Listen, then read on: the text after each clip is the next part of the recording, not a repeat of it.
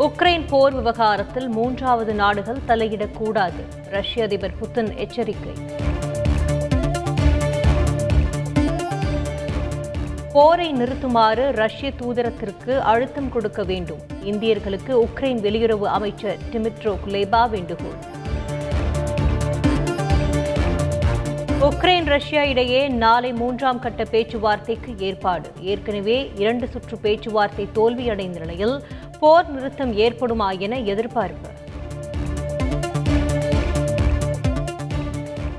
ரஷ்ய அதிபர் புத்தினுடன் இஸ்ரேல் பிரதமர் பெனட் சந்திப்பு. உக்ரைன் மத்தியஸ்தம் செய்ய கேட்டுக்கொண்ட நிலையில் திடீர் சந்திப்பால் எதிர்பார்ப்பு.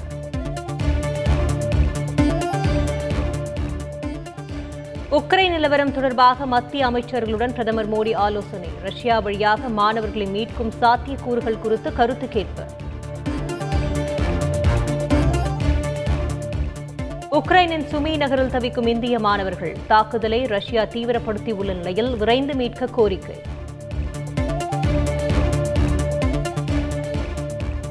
ஹங்கேரியில் இருந்து மேலும் ஆயிரத்து முன்னூற்று இருபது மாணவர்கள் தாயகம் திரும்பினர். மேலும் நான்கு விமானங்களில் இந்தியர்கள் வருகை என மத்திய அமைச்சர் ஹர்தீப் சிங் புரி தகவல்.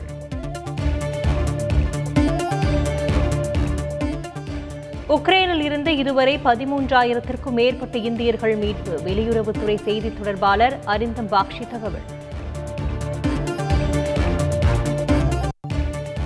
உக்ரைனில் இருந்து தமிழக மாணவர்களை மீட்க மூன்றரை கோடி ரூபாய் நிதி ஒதுக்கீடு. தமிழக அரசு அரசாணை வெளியீடு.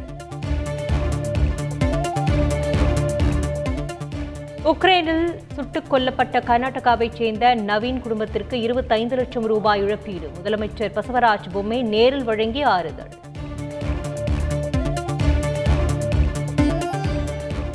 முதலமைச்சர் ஸ்டாலின் தலைமையில் தமிழக அமைச்சரவை கூட்டம். இரண்டாயிரத்தி இருபத்தி இரண்டு இரண்டாயிரத்தி இருபத்தி மூன்றாம் ஆண்டுக்கான பட்ஜெட் தாக்கல் குறித்து முக்கிய ஆலோசனை. வரும் பத்தாம் தேதி மாவட்ட ஆட்சியர்கள் மற்றும் போலீஸ் அதிகாரிகள் மாநாடு. முதலமைச்சர் தலைமையில் சென்னையில் மூன்று நாட்கள் நடைபெறும் என்று அறிவிப்பு.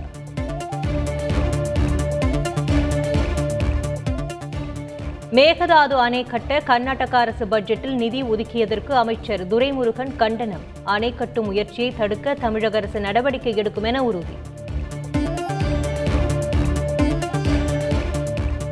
மேகதாது விவகாரத்தில் உச்சநீதிமன்றத்தின் மூலம் தமிழக அரசு தீர்வு காண வேண்டும். அதிமுக ஒருங்கிணைப்பாளர் ஓ பன்னீர்செல்வம் வலியுறுத்தல். சென்னை வெத்தேல் நகரில் வசிக்கும் மக்களுக்கு ஐம்பது ஏக்கரில் புதிய வீடுகள். முதலமைச்சர் யோசனை தெரிவித்துள்ளதாக அமைச்சர் முத்துசுவாமி தகவல்.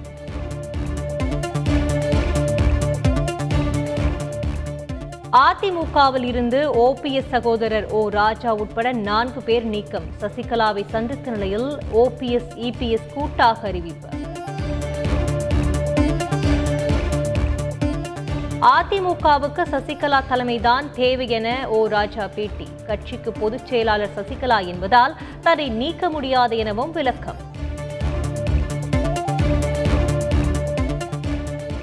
கோகுல்ராஜ் ஆணவ கொலையில் பத்து பேர் குற்றவாளிகள் என மதுரை சிறப்பு நீதிமன்றம் தீர்ப்பு. தண்டனை விவரம் வரும் எட்டாம் தேதி அறிவிக்கப்படும் என்றும் அறிவிப்பு.